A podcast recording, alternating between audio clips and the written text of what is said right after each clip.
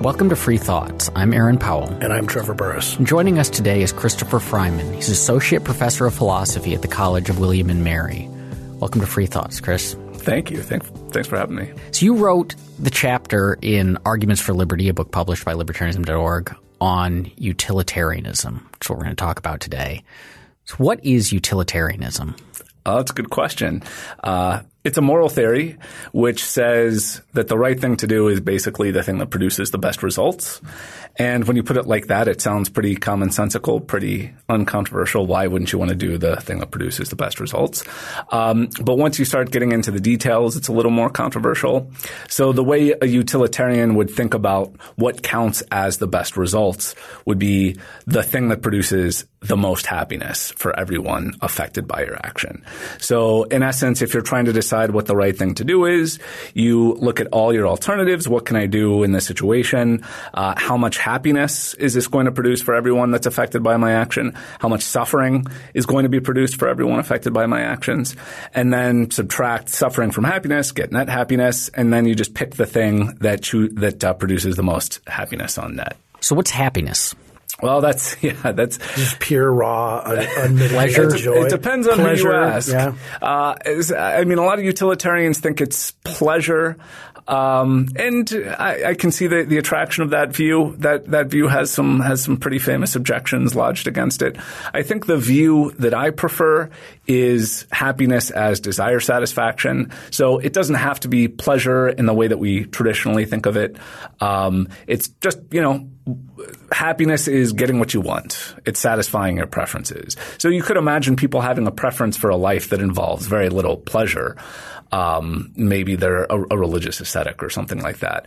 But we could still say that they lived a happy life if their preferences were satisfied. We're not going to challenge preferences as a general rule. I mean, say heroin addicts and uh, the contemplative life of Aaron and his fountain pens are equally valid. Uh, Aaron likes fountain pens, by the way, so we can continually get on him for well, that's this an objectively problem. bad exactly. So he's bad on the utilitarian yeah. front. But I mean, are, are the fountain pens of Aaron and the heroin addict the same thing? Yeah, that's it. Depends on which which utilitarians you ask. So Jeremy Bentham famously said, "It's all the same." It uh, fountain pens. Uh, yeah, I guess I don't know. That he, I, that's still probably a lower pleasure, I think, fountain pens. But you know, I, uh, he probably used them. Yeah, he might. That's true because he, he, didn't have a did. choice. Yeah. Um, so, so on his view, all all pleasures, all preferences are equal. Uh, Mill famously disagreed. He said there are these higher pleasures and lower pleasures. Higher pleasures tend to be ones that require cultivation, the use of our higher faculties. So reading Shakespeare is a higher pleasure, even if it's the same in intensity and duration as the enjoyment you get from what was your example? Heroin. Yes. Um, yes. So that we, we would have reason to prefer reading Shakespeare to using heroin, even if quantitatively they were the same. I, I don't know. I have a soft spot for Bentham, for the for the Bentham view that yeah, all all pleasures, all preferences are uh, worth satisfying equally uh, intrinsically. We might have instrumental reason not. So if you have a preference for hurting other people, we would have a reason not to satisfy that because that's bad for the person that you're hurting. That's going to frustrate their preferences. But in and of themselves, yeah, I say, uh, you know, pushpin and poetry to use Bentham's example. Totally, totally fine. Is is this sort of pleasure, these sort of desires, fungible, or just is it simply an add them up? So if you said, you know, the the person who gets their desire is to hurt people. Well, we don't want to have them do that because it's going to cause suffering. Right. But do they does it really matter like if they get a lot of it or there's a whole bunch of people who have gotten together and like all of them would get a lot of pleasure out of torturing Trevor um, can we say and so and then the, that, that's a non-zero an alternative set, an alternative the same thing would be is do we have to treat everyone's preferences the same? So if I'm making a decision and I'm weighing it up, um, and this is going to, you know, I could take an action that's going to bring 10 units of desire satisfaction to a stranger or eight units to my child. Right. Do, can I prefer my child over the stranger? Right. So I would say, morally speaking, no. You can't prefer your child to the stranger. You might have legitimate self-interested reasons for preferring the child to the stranger. Um, so, so, I think you could say a, a, a, morally righteous person or a morally perfect person on a utilitarian view wouldn't give preference to their child simply because it was their child. Um, but you might have reason to depart from the morally perfect thing to do, just all things considered. So there might be more to life than being morally perfect. Um, that's a semi-evasive answer. So let me soften you up a little bit. Um, if it turned out that uh, you could benefit your child in some way, say, I, don't know, how, how old are your, how, how old's your oldest child? Eight. Eight. So this is uh, we're talking elementary school, I guess. Yeah. Uh, so you say like, suppose you could get your your eight year old into an elite elementary school, um, but it required. Uh, I don't know, falsifying the admissions test of your child's rival for the final spot or something like that uh, even though you might think you have some sort of special parental duties to benefit your child, it seems like there have to be limits.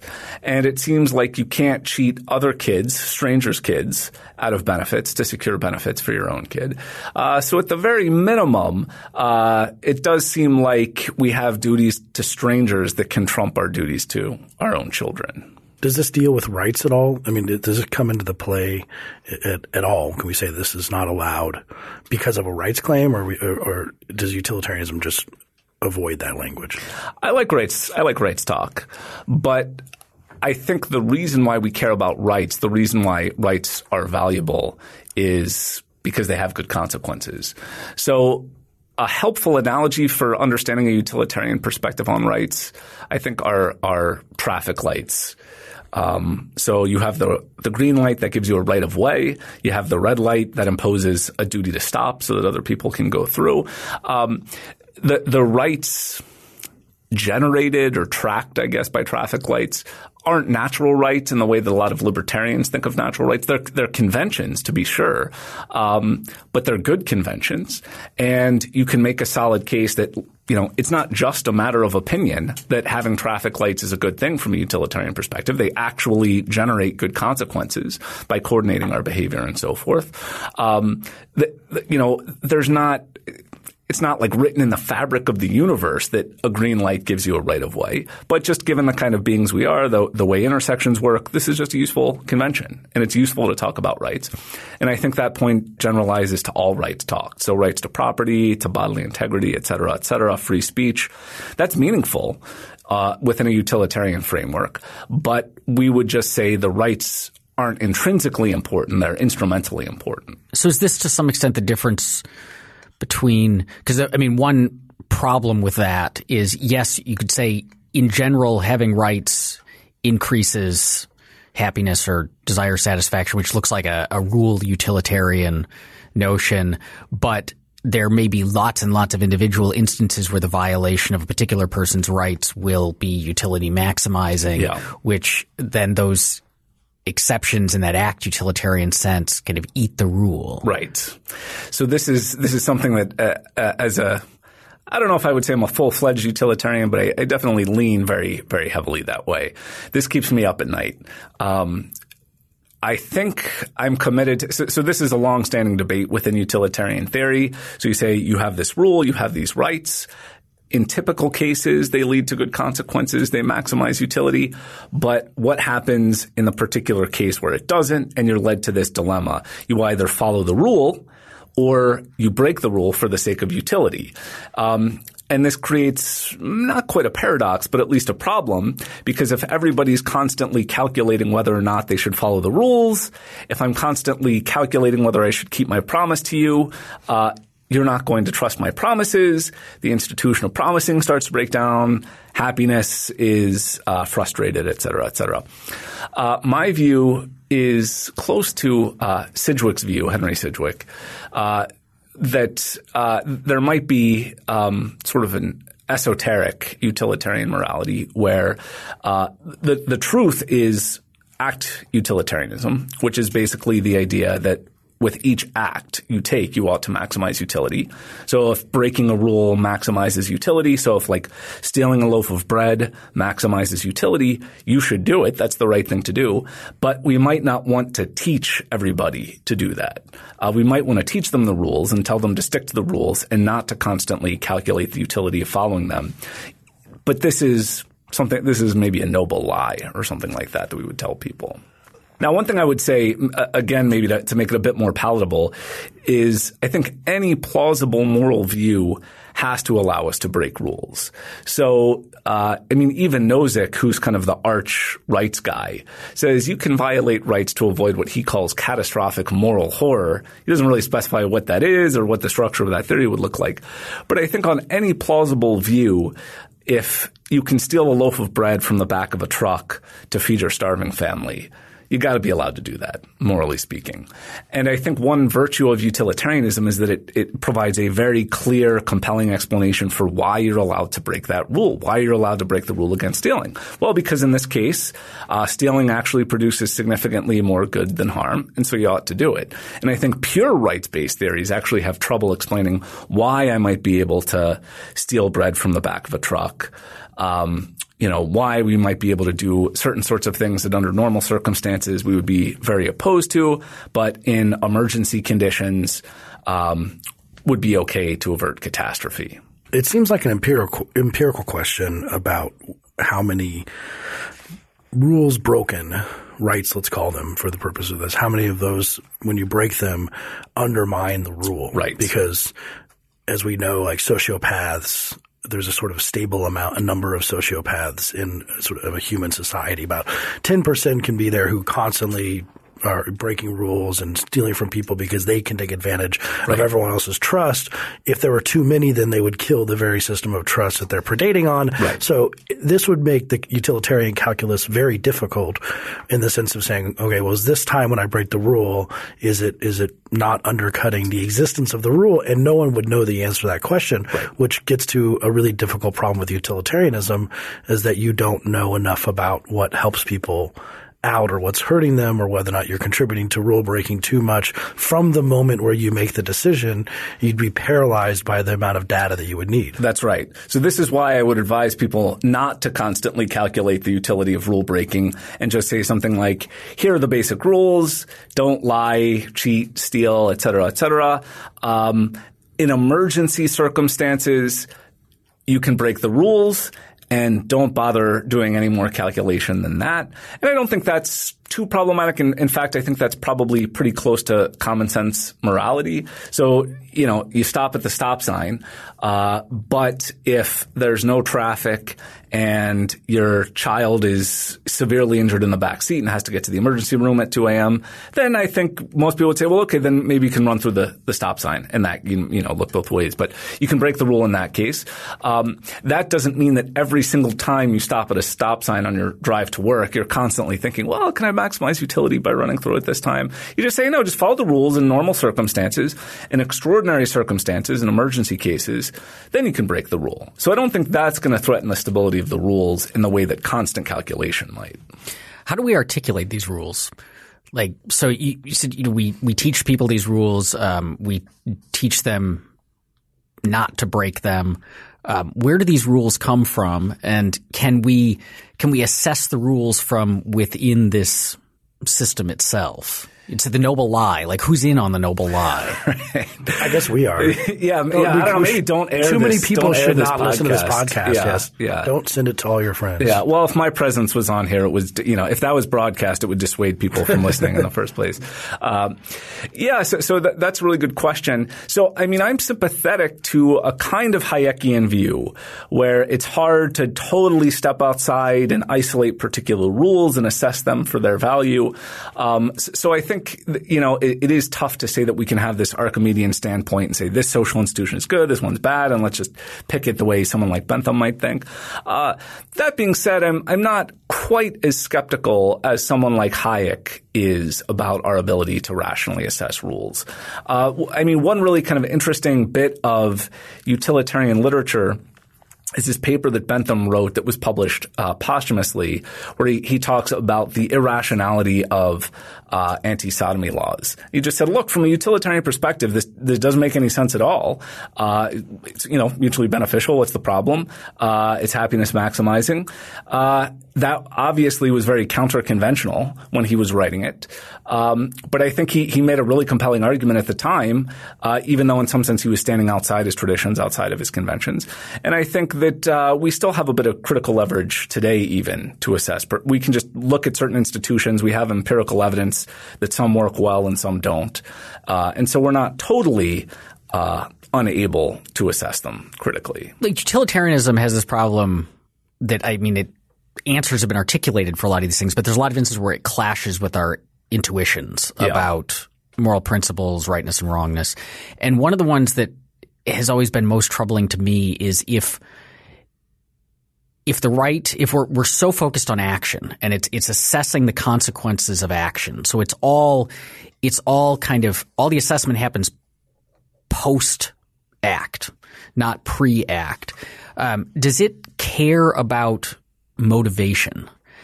Because we we can think of lots of instances where the same act with the same consequences we think is morally laudable if done for one motivation, but if done for another motivation is is morally repugnant. Right. So I think we could separate our evaluation of actions and motivations. So we could say this was in some sense a bad action because it failed to maximize utility or had really disastrous consequences. But I'm not going to blame you for taking that action. Uh, I might even praise you for taking that action because based on the information that you had at the time, you had all the reason to think that this would, would produce good results and it, it just didn't work out that way. And I think there's actually utility in praising good motivation. The idea being we want to encourage people to act with empathy, to look towards the consequences of their action, so on and so forth. Um, but I don't think there's any contradiction in saying something like uh, this was a like this was not this is not the action you should have performed, uh, given what happened. Um, so you could make an analogy to like an investment choice. Uh, I could say uh, right now it looks like investing in Google. I don't know, is a good idea or something like that. But suppose some scandal comes out tomorrow and um, Google stock plummets and you lose a ton of money. There's a really meaningful sense in which that was the wrong investment to make. Um, but I'm not going to blame you for making that investment because it was the right call at the time. And we want to praise people for making sensible investments as opposed to say playing the lottery. Uh, same thing with with uh, moral theory. If you give money to a charity that all evidence indicates is really helpful, and it turns out that there was some secret scandal and it ended up hurting people. I would say that was that was the wrong thing to do. Um, in an objective sense, you couldn't have known it at the time, and because you couldn't have known it, uh, you did the best you can, and I'll praise you. Well, what about the flip side of that, though? Because you could have so an action where the outcome was good, um, but the motivation behind doing it was so awful that oh, I think we have a strong intuition that it was the wrong thing to do in the first place. So you know, lying to someone, flattering someone um, in order to get something out of them, or Let's just get, I mean, absurd. Let's say you believe that uh, giving to charity will help uh, through some weird mechanism kill a million kids. And so you give to charity, but you honestly believe don't- that a million you- kids will die I don't you think you even to need to get to like absurd things like that. You Oh, just but like utility, you we love talking about the absurd Um, ones. But but just instances where someone is you're being manipulative, Yeah. um, intentionally misleading, self-serving.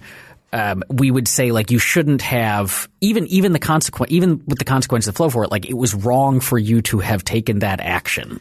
Yeah, may, maybe this is uh, splitting philosophical hairs. Although I, I mean, that's what I That's do. what I you- guess. that's what you do that's for a I do for a living. living. That's right. Is I would say, well, I mean, depending on the particulars of the case, I would be inclined to say you did the right thing, but for the wrong reason. So just in this cartoon case where you give to the charity thing that's going to kill a million people, but it saves a million people, I would say, yeah, you did you did something great. If we if, if we focus on the giving to the the really good charity, in that sense, you did something great. Um, but you did it for the wrong reason, and I can I can condemn you for your motivation. And there's good utilitarian reason to condemn you for your motivation because just as a general rule, uh, you know, people who are motivated to spend money in ways that they think will you know, maximize human death are not going to be utility maximizing. And so there's utility in discouraging people from having these kinds of malevolent motivations.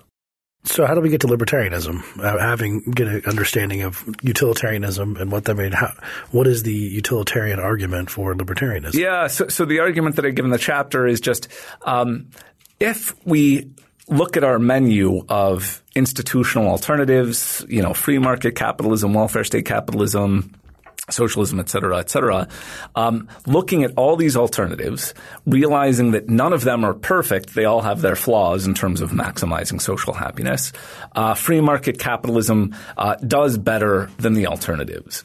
And I think that the great virtue of the market from a utilitarian perspective is one, the Hayekian point about it gives us information via the price system about how to efficiently allocate our resources. So it solves this knowledge problem. So if you ask me right now, uh, you know, how should I how should I um, arrange my consumption choices to you know use my resources most efficiently?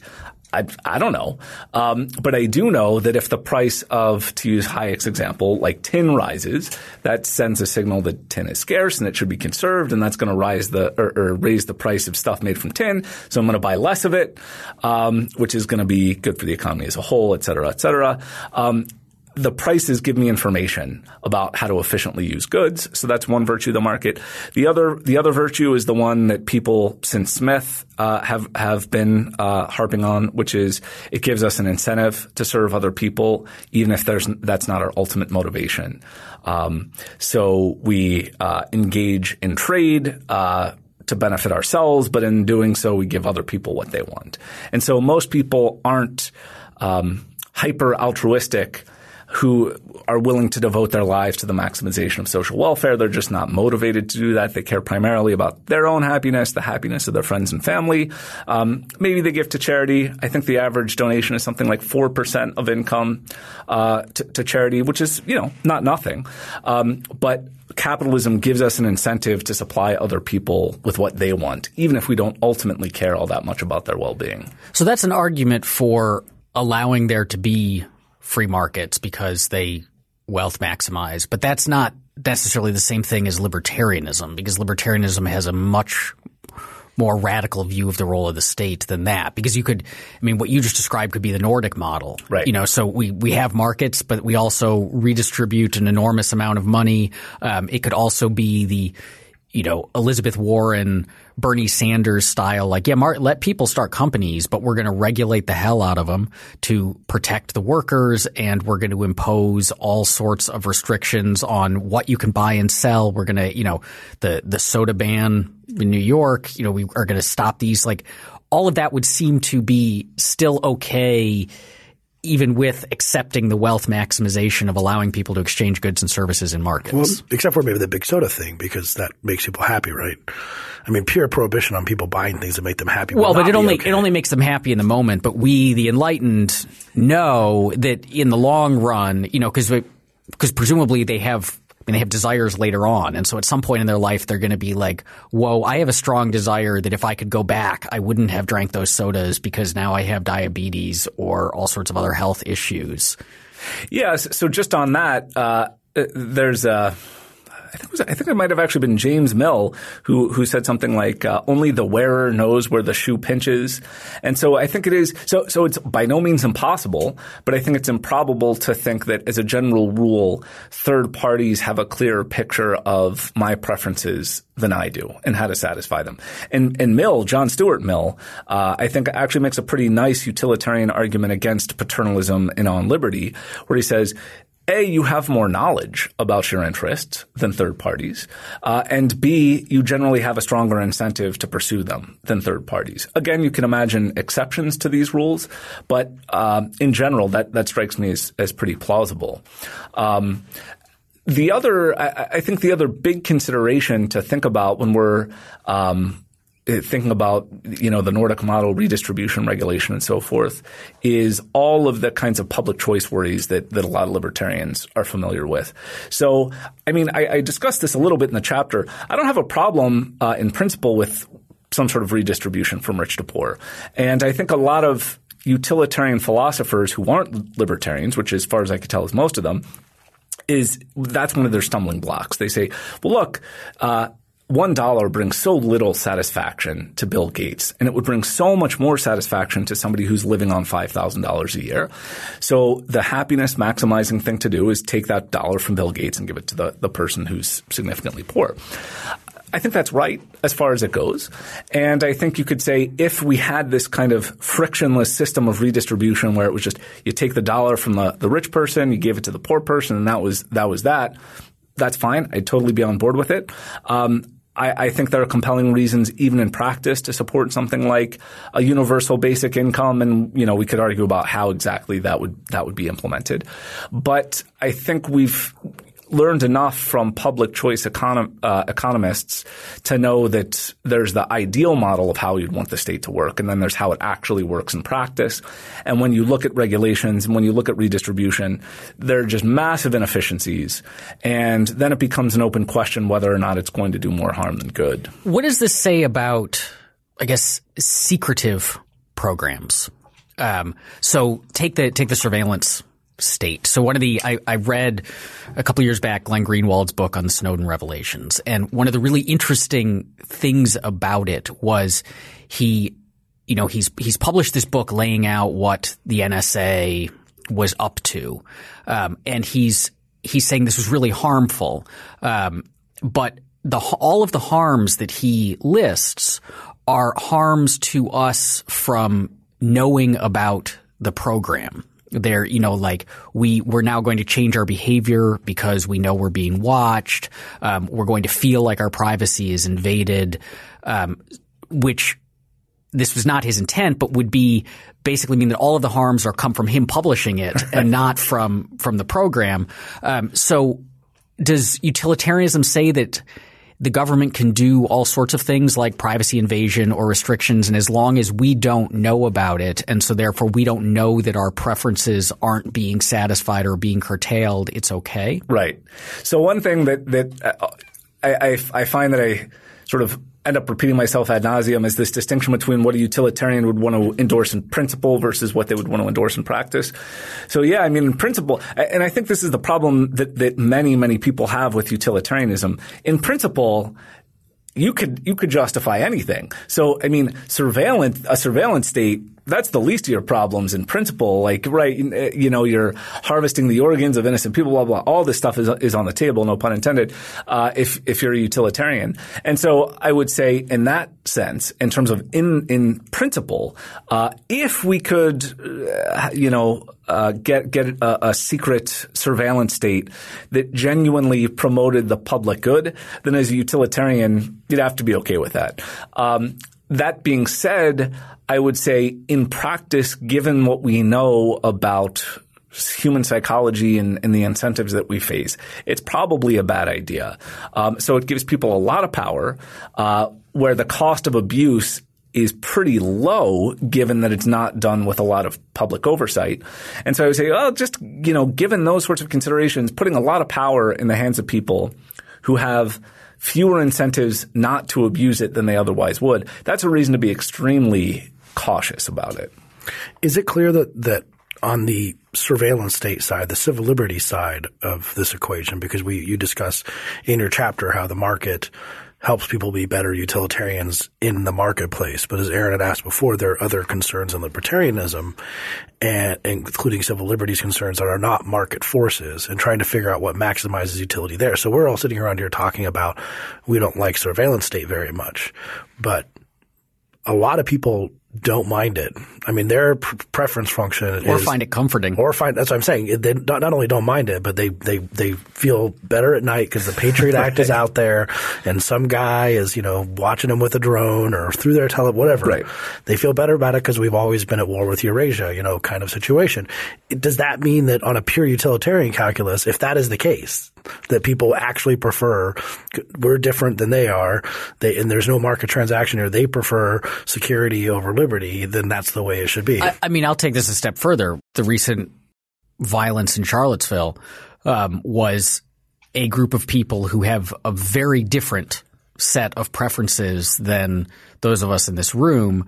Um, and you saw it to an extent with Trump's election. The, the nationalism, like nationalism is utility maximizing for a lot of people. for a lot of people that they're, you know, his voters, like we, you can say, you know, trade, you know, restricting trade is going to make you less wealthy and Right. they will say i don't care like what matters is preserving our tradition is keeping the factories open is employing you know is men being employed in the kind of work that men are supposed to do or is keeping my culture in a certain way so keeping out brown people from across various borders um, these are these aren't like hypotheticals these are a significant part of the population how Yeah. do we address those kinds of preferences Yeah, that's a great question. So, I mean, I think I think one thing you could say is uh, you you have utilitarian reason to try to um, reform certain sorts of preferences. So, I think the immigration case is is super clear cut in that respect. So, people, I, I think that's right. They do have these kind of nativist preferences,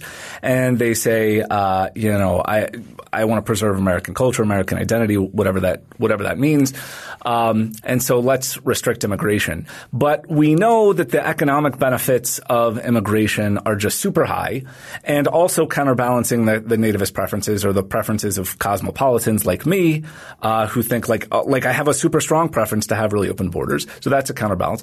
But I think we would want to say in terms of the long run happiness and prosperity of not just the country but the world, it's better for people to not have these preferences. And so we can criticize them from that perspective. So preferences that facilitate positive sum cooperation are good preferences from a utilitarian point of view. So can we then we're we're forced to some extent when we're policymaking, especially, um, but even in our own individual actions, to trade off current against future preferences. Yeah. Do we discount one versus the other? Do we say to people like, how do we measure? You know, like yes, it's going to, you know, we're going to not satisfy your nativist preferences now in order to maximize the preferences of non-existing people, you know, currently non-existing people Yeah. who will exist at some time in the future. Yeah, well, yeah. So that opens up that opens up a huge philosophical can of worms. How do, how do we uh, what do we say about the preferences of future people?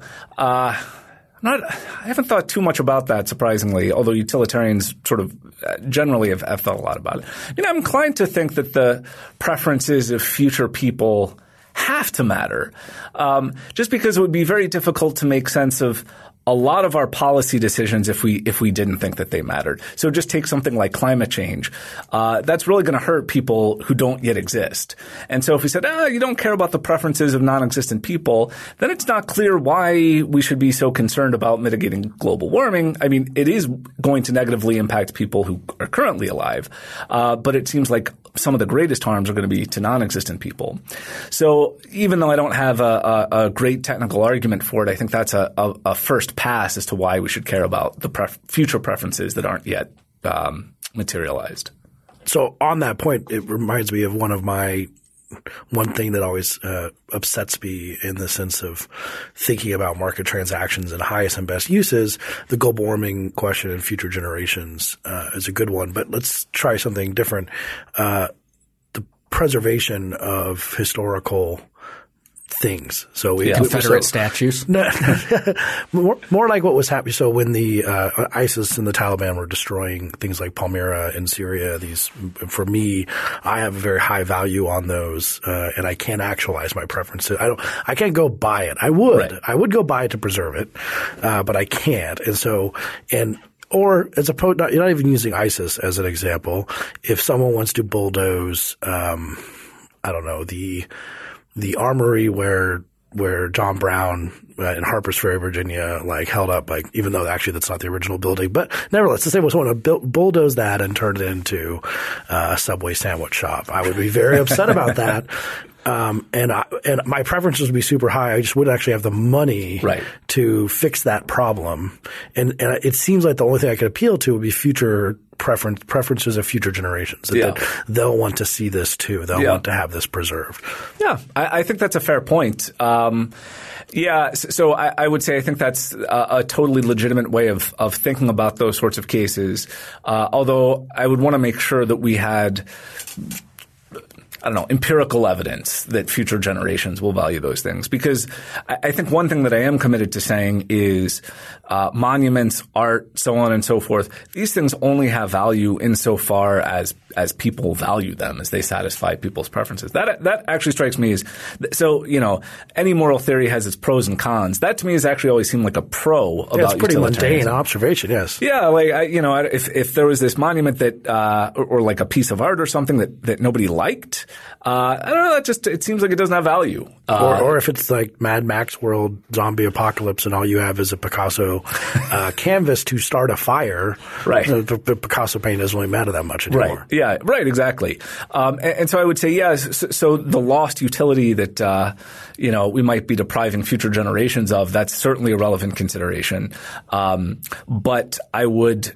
I would resist the claim, not that you're making this claim, but I would resist the claim that great art, uh, historical artifacts, et cetera, et cetera, et cetera, somehow have intrinsic value that exists apart from the way humans, uh, you know, rational creatures in general interact with them. What about market failures, uh, especially public goods? If we're going to use the market as a utility maximizing entity and, and therefore promote it as a general rule, what about things that the market either can't provide or doesn't provide at an efficient level? Yeah, yeah. So I like to I like to use this this analogy in in various forms. Uh, so here's let me give you my theory of Steph Curry failure. So Steph Curry, uh, I don't know what he he shot the last season. Probably like 52% or something like that. It was it might be like 47 or so. I think Was he- that low? Okay. I think it might have been that. So he he misses, I think like 53 percent of his three point shots. And Oh, so three- just his uh, Yeah, three-pointers. just his Yeah, three pointers. yeah. We go into true. We could spend the rest of the podcast on ba- basketball statistics. Uh, probably know more about that than philosophy. um, yeah. So so just in terms of three point percentage, he probably misses about 53 percent. And so you know, if if you're judging Steph Curry from the standpoint of perfection, from 100%, you say, hey, it's, it's pretty good. Or like Babe Ruth. So Babe Ruth batted, uh, I don't know, like 345. Three, yeah, th- 340 is like so- something like that. So from an absolute, so he he he didn't get a hit like two thirds of the time. That's really bad. maybe From- 342. I'm ashamed that I can't remember that exactly. But think, it was in continue. the, I'm I think it sorry. was in the three forties, yeah. And so, so if you say like judging from if your standard is success or, or uh, perfect, perfect success, perfection, these players look pretty bad. And so you'd say, well, like Steph Curry has failed. You say, well, okay, but then I'll grant you the the word. I'll, I'll say, okay, he failed. But then the question is, practically, what are the implications? Um, should we tell Steve Kerr, the coach of the Warriors, that he should cut Steph Curry? Well, no, that's absurd because the standard by which you would judge Steph Curry is not perfection. It's what's the next best alternative. And so if you cut Steph Curry, someone else is going to take his place, and that person's going to miss even more than 55% of his three point shooting because it turns out that Steph Curry is the best that there is. 45% or whatever it is is about as good as it gets. And so that's kind of my attitude about market failure, which is I think markets fail many times in the sense that they leave welfare gains on the table. We could imagine systems that do a better job of, say, providing public goods. That's the standard case. Um, but just because we can imagine an alternative that's better doesn't mean that that alternative is actually feasible. And so once we start considering all the public choice worries about the actual incentives and information that politicians have, that bureaucrats have, that lobbyists have, et cetera, et cetera, um, then I think we become a lot more optimistic about the alternatives to free market capitalism. So it's not perfect, just as Steph Curry is not perfect, but I think we have good reason to believe that it's better than the available alternatives. Does utilitarianism commit us to ultimately voluntarism? So the the question of if we're not if we're not anarchists, um, and so we're going to have a state, the question of obligations to the state and obligations to obey the law. Um, so on the one hand, you could say, you know, the law is that set of rules that we teach people to follow. Um, that you know, yes, there may be instances where it leads to injustice, or in this case, the you know loss of preference satisfaction, but by and large, a society will respect the laws. Um, but that would seem to that that like by and large doesn't seem to apply in a lot of instances. Like you know, almost every law that's on the books right now, if you were to go through all of them, is utility minimizing. um, and so, does it does utilitarianism effectively commit us to disobeying most of the time, if not outright rebelling all of the time. well, so you'd have to calculate the expected uh, social value of, of, an act of rebellion. But certainly, I, I, think a true blue utilitarian will deny that there's any kind of independent duty to obey the law. So I think all of these duties are going to look like your duty to stop at the stop sign. Generally speaking, there's instrumental value in stopping at a stop sign. Um, you don't want to undermine other drivers' expectations that they can go through the right of way without you smash that has social utility, all that you know, that same song and dance. But, you know, you're you're in the middle of the desert and you're rushing somewhere important and you can see in all directions for a mile that there's no car. You have, the, there is no moral wrong in just burning through that stop sign, in my view. And I think all uh, sort of legal obligations that you might have are the same. So, uh, you know, there there might be value in acting in predictable sorts of ways, so on and so forth, and maybe there are some sorts of government programs that do good, but um, you know, if you if you say like uh, I don't know, smoking marijuana or something like that, you say, oh, like uh, that's a utility maximizing act, and I'm considering all the negative externalities on third parties, blah, blah, blah. Just for the sake of argument, it's a utility maximizing act. It happens to be against the law. So what should I do? I would say, well, if you're genuinely, you know, correct in thinking that it's utility maximizing, yeah, do it. Disregard the law. And I think that that generalizes to all legal obligation. Now, you said you write in the book that obviously the utilitarian view would be willing to endorse redistribution. Yeah. It, it's not off the table. Nothing is off the table right. if, it, if, it, raises utility. Right. Uh, but you also write about how we may not want to go that far if we're thinking about uh, the effects of economic growth. Right. And in particular, you, you, you cite a really interesting argument by David Schmidtz about the, the production factors. If you, if you could uh, discuss that. Yeah, yeah. I, I, really like that argument. And so Dave was uh, my dissertation director actually um, at the University of Arizona. And he has this really nice piece which originated as a standalone article and then became a, a chapter in his book, Elements of Justice.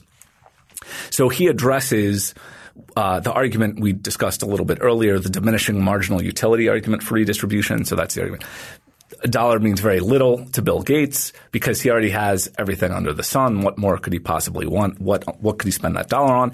If you give that dollar to somebody who's earning five thousand dollars a year, there's a lot of really valuable stuff they could spend it on. So it looks very straightforward. A utilitarian should take from Bill Gates and, and give to the person in poverty. And one of the arguments that, that Dave makes against that is, well, that is true if you're only considering consumption. But if you're also considering production, it's not so obvious. And he gives the he, he gives an analogy uh, to units of corn. And he says, suppose you have somebody who's very corn rich, so they have a lot of corn, they have eaten their their share of corn, they don't want to eat any more corn. And then you have somebody who's who's hungry, not starving to death, but just doesn't have very good food to eat. They have something that's worse than corn to eat. He says if you're just considering consumption, it would make sense to take the one unit of corn to the corn rich person and give it to the corn poor person. That's utility maximizing. But things change when you consider the future and you consider production, he says precisely because the corn rich person has no reason to consume that unit, production becomes a higher valued use of that corn. So they might plant it. The real world analog might be savings and investment and so forth.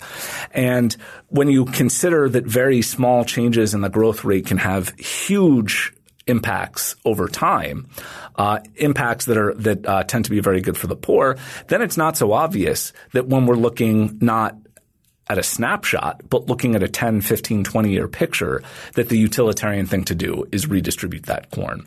And I think just a, a broader point is that economic growth is a very underrated instrument of poverty alleviation. And it's not, I mean, you hear people talk about trickle down economics. It's not about trickle down economics. It's just, um, I have a lot of money and I can invest in a manufacturing process that makes bread two cents cheaper okay, uh, I have an incentive to do that. And now bread is two cents cheaper for, for everybody. So people have, you know, that much more money to spend on other stuff. And I think really if you look throughout history, that's how we alleviate poverty is by making better stuff at lower prices, not, not redistribution.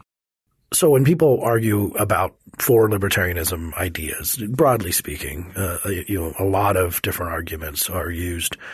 A lot of people nine in arguments for liberty. Yeah. nine in particular. Only in one correct book. one, though. Only one out of nine is correct. But yeah, on the, and on that point, a lot of people associate libertarians with with either maybe a very strong rights theory, Yeah. a taxation is theft, a don't tread on me kind of thing. Yeah.